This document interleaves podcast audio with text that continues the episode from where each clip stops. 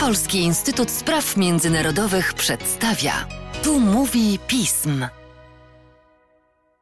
Dzień dobry. Witam Państwa bardzo serdecznie w podcaście Polskiego Instytutu Spraw Międzynarodowych, a jeszcze serdeczniej witam mojego gościa Tomasza Żornaczuka, naszego specjalista od spraw bałkańskich. Cześć Tomasz. Cześć Łukaszu, dzień dobry Państwu. Skoro ty to oczywiście Bałkany, to jest oczywiście też uproszczenie, że wyłącznie o Bałkanach sobie rozmawiamy, ale staramy się przybliżyć Państwu ten region tak geograficznie nam bliski, ale z drugiej strony tak czasami daleki. A pretekst jest. I to równie ciekawy bez względu na to, czy chcemy przybliżać Państwu ten region, czy nie. W Kosowie 14 lutego, czyli w ostatnią niedzielę, odbyły się wybory parlamentarne i wygrał w nich uznawany za lewicowo-nacjonalistyczny ruch samostanowienie pod e, wodzą Albina Kurtiego. To jest w niestabilnym raczej politycznie Kosowie bardzo ciekawa sytuacja, bo zdobył naprawdę ten ruch polityczny bardzo dużą ilość głosów. Co się naprawdę, Tomaszu, w Kosowie wydarzyło? To nie są przecież też wybory pierwsze w ciągu ostatnich kilku lat. W Kosowie wybory odbywały się ostatnio częściej.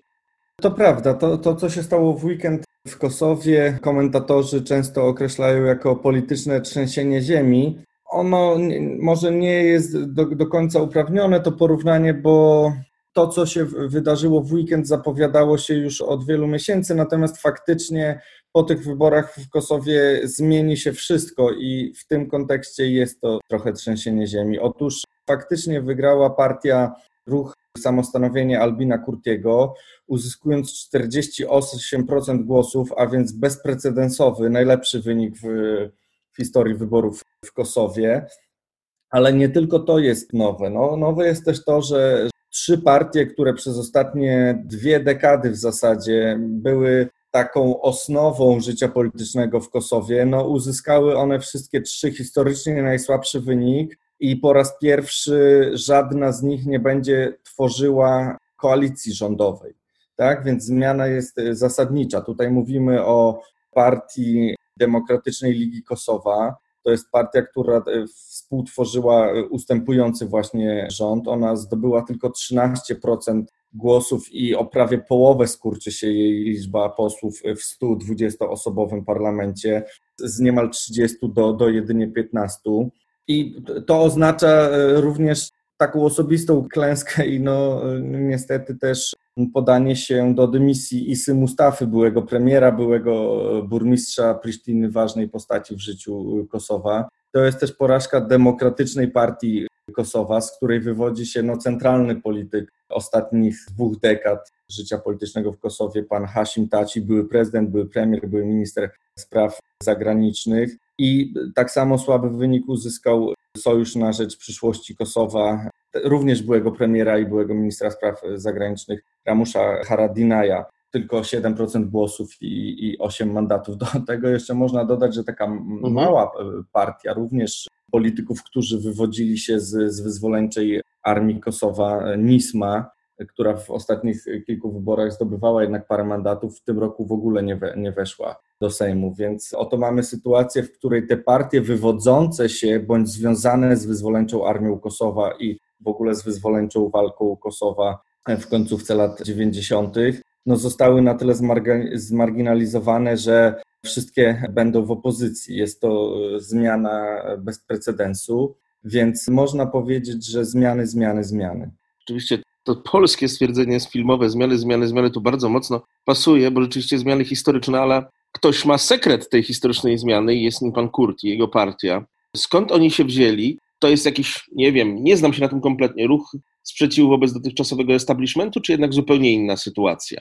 Tak można faktycznie to ująć, że jest to ruch e, antysystemowy. To jest już trzecie z rzędu zwycięstwo Albina Kurtiego, ale oni przez dekadę obecności swojej w parlamencie pozostawali w opozycji, poza krótkim e, okresem, kiedy po ostatnich wyborach pod koniec 2019 roku utworzyli rząd e, i od lutego ubiegłego roku 2020 przez cztery miesiące Albin Kurti był premierem. E, ten rząd, ten rząd upadł ze względu na spory kompetencyjne wobec tego, jak walczyć z z pandemią, a tak naprawdę to był tylko pretekst, to była szersza taka no, walka w tle między prezydentem Tacim a nowym premierem Kurtim. W każdym razie no, jest to głównie partia e, opozycyjna przez ostatnią dekadę i, i sukces swój zbudowała właśnie na sprzeciwie wobec jej zdaniem skorumpowanego powojennego establishmentu i Kurti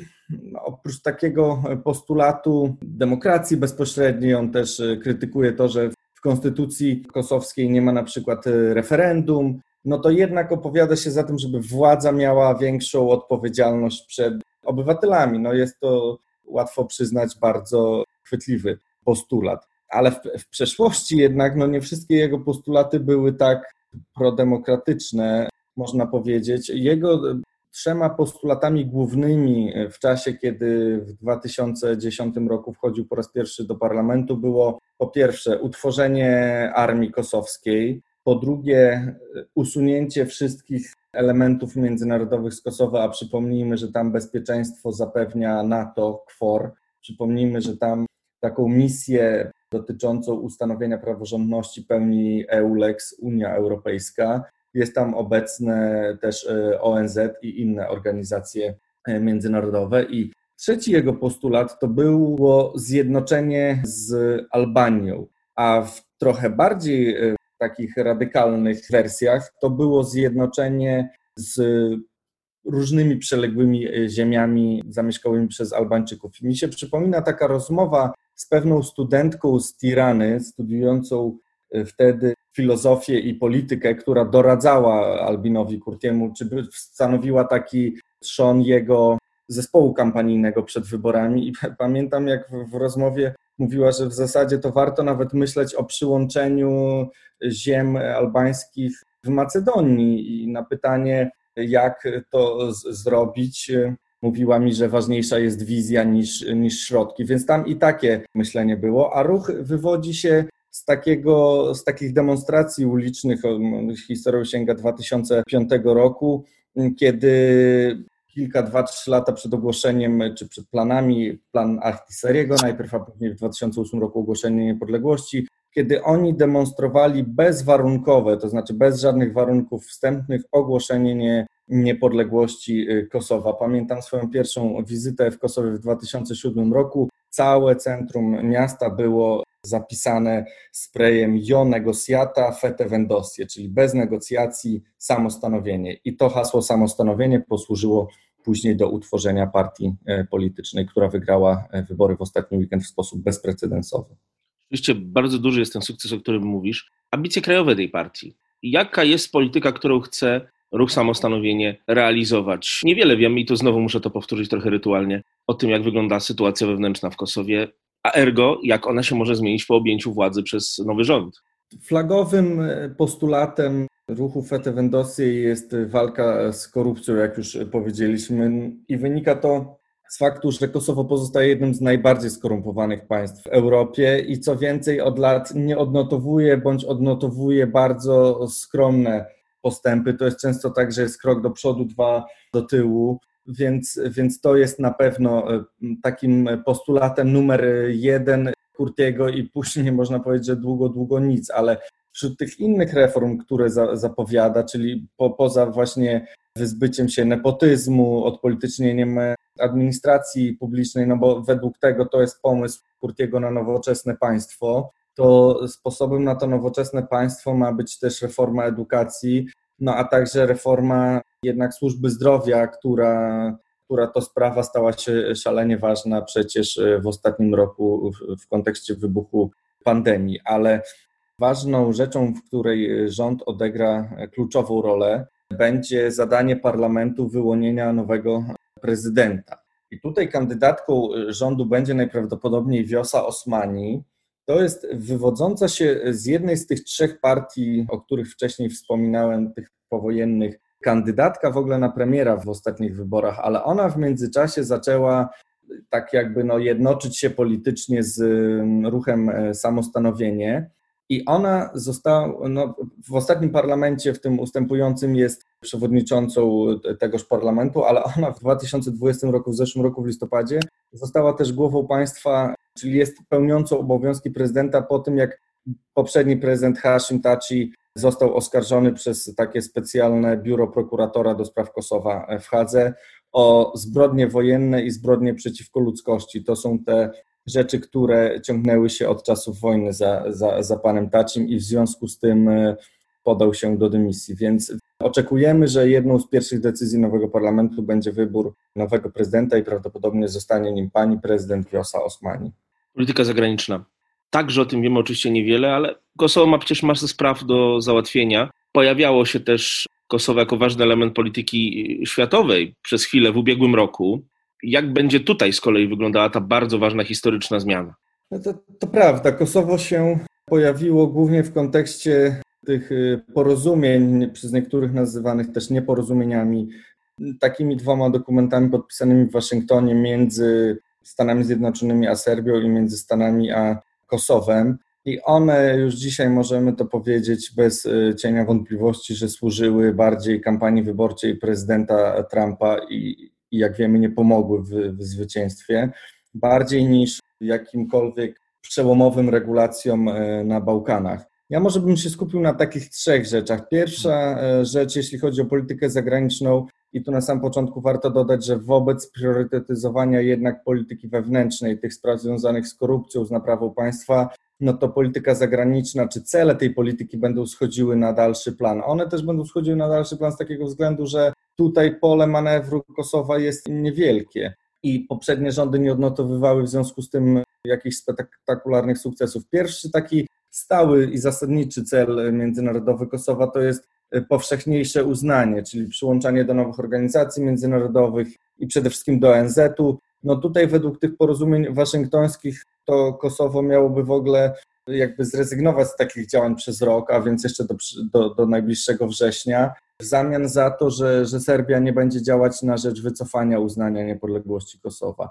A to ma e, znaczenie o tyle, że w, takim, w takiej brawurowej akcji ministra Dacicia, serbskiego ministra ówczesnego spraw zagranicznych, od 2017 roku kilkanaście państw Afryki, Oceanii i obszaru Karaibów wycofało swoje poparcie dla Kosowa i teraz mniej niż 100 państw je uznaje, więc, więc w tym kontekście to ma znaczenie dla Kosowa, ale te starania międzynarodowe znaczenie miałyby o tyle mniejsze, że przecież stali członkowie Rady Bezpieczeństwa ONZ, jakimi jest Rosja i są Chiny, nie zamierzają póki co uznać niepodległości Kosowa i w tym względzie to, to trochę uzasadnia e, rezygnację z priorytetyzowania tego celu. Drugim celem jest e, takim krótkoterminowym, jest zniesienie wiz dla obywateli Kosowa w ruchu z państwami Schengen.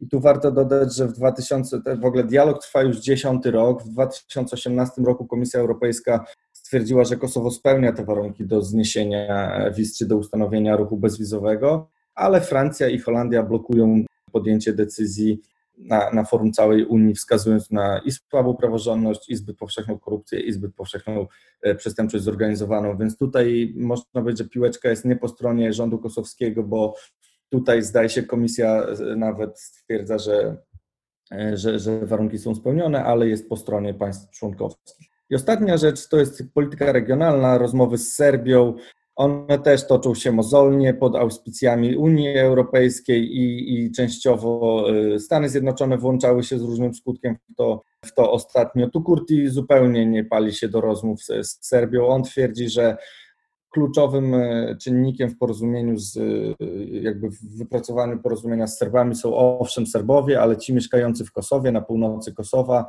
a nie rząd w Belgradzie. Dlatego ta kwestia ustanowienia wspólnoty czy stowarzyszenia gmin serbskich na północy, która się ciągnie od 2013 roku zgodnie z porozumieniem brukselskim i ciągle jej nie ma, no raczej nie należy oczekiwać, że, on, że to będzie priorytet y, nowego rządu Albina Kurtiego. Można powiedzieć, że to w ogóle nie będzie priorytetem. Bardzo ważna sprawa, ale jest też sprawa, której, do której trochę mnie zachęciłeś. Nie będziemy tego przed Państwem ukrywać. Refleksja rocznicowa się nam chyba trochę szykuje bo to już 13 lat, odkąd Kosowo naprawdę stało się po raz drugi ważnym elementem międzynarodowej polityki, bo pierwszy raz to 99, mm, moment y, proklamacji niepodległości, uznawania tej niepodległości przez niektóre państwa, potępiania przez inne. Te wybory trochę nas skłoniły też chyba do takiego myślenia, co się przez tych 13 lat z niepodległością Kosowa, jego miejscem na świecie i w regionie stało. Jakie jest Twoje zdanie, Tomku, w tej sprawie? To prawda, tak, każda ta rocznica jest taka słodko-gorzka, no bo oczywiście jest ta niepodległość, która nie tylko została ogłoszona i uznana w pewnym momencie przez ponad 100 państw, teraz przez, przez niespełna 100, ale no powiedzmy połowa członków Organizacji Narodów Zjednoczonych uznaje Kosowo, no ale jednak gorzka w tym względzie, że nie jest Kosowo pełnoprawnym uczestnikiem życia międzynarodowego i wspólnoty międzynarodowej. W zasadzie tylko w niektórych jakichś skrawkowych elementach jest. E, nie uznaje go pięć państw Unii Europejskiej, nie uznają go stali członkowie Rady Bezpieczeństwa ONZ, a zatem nie może być członkiem e, organizacji tejże. Więc, y, więc w tym względzie, no, a jednocześnie sąd, przecież Międzynarodowy Trybunał Sprawiedliwości uznał, że Kosowo miało e, prawo ogłosić nie, niepodległość i że w zasadzie taka pieczątka na tej niepodległości to, to będzie uznanie międzynarodowe. Więc tego uznania międzynarodowego brakuje w powszechnym wymiarze takim, żeby włączyć Kosowo w pełni do życia politycznego. E, więc, więc to jest taka, taka pierwsza refleksja. No druga refleksja, taka bardziej E, do wyborów już nawiązująca, no to jest taka, że faktycznie chyba po tych wyborach e, Kosowo będzie trochę w większym stopniu stawiało jednak na siebie niż na współpracę z mm, takimi podmiotami międzynarodowymi jak y, na przykład Stany Zjednoczone. No Kurti był bardzo przeciwny tym porozumieniom w Waszyngtonie i w ogóle jest przeciwny zbytniemu mm, włączaniu wspólnoty międzynarodowej w sprawy kosowskie. Tam tajemnicą Poliszynela jest, że w zasadzie ambasador amerykański w Kosowie był niemal jak członek rządu, a nie, niekiedy i więcej, mm, kiedy, kiedy sterowano różnymi de decyzjami. To jest temat na osobną rozmowę to, to teraz chyba Kurti będzie chciał z tego zrezygnować w, w większym stopniu. Nie do końca to się uda, dlatego że no jednak ciągle wspólnota międzynarodowa jest gwarantem bezpieczeństwa w Kosowie, ale faktycznie przy okazji tej rocznicy popłynęły gratulacje i z Paryża od prezydenta Macrona i z Waszyngtonu od nowego prezydenta Bidena i nawet królowa e, złożyła gratulacje, więc przy okazji tych wyborów szczególnie pośpieszono z tymi gratulacjami.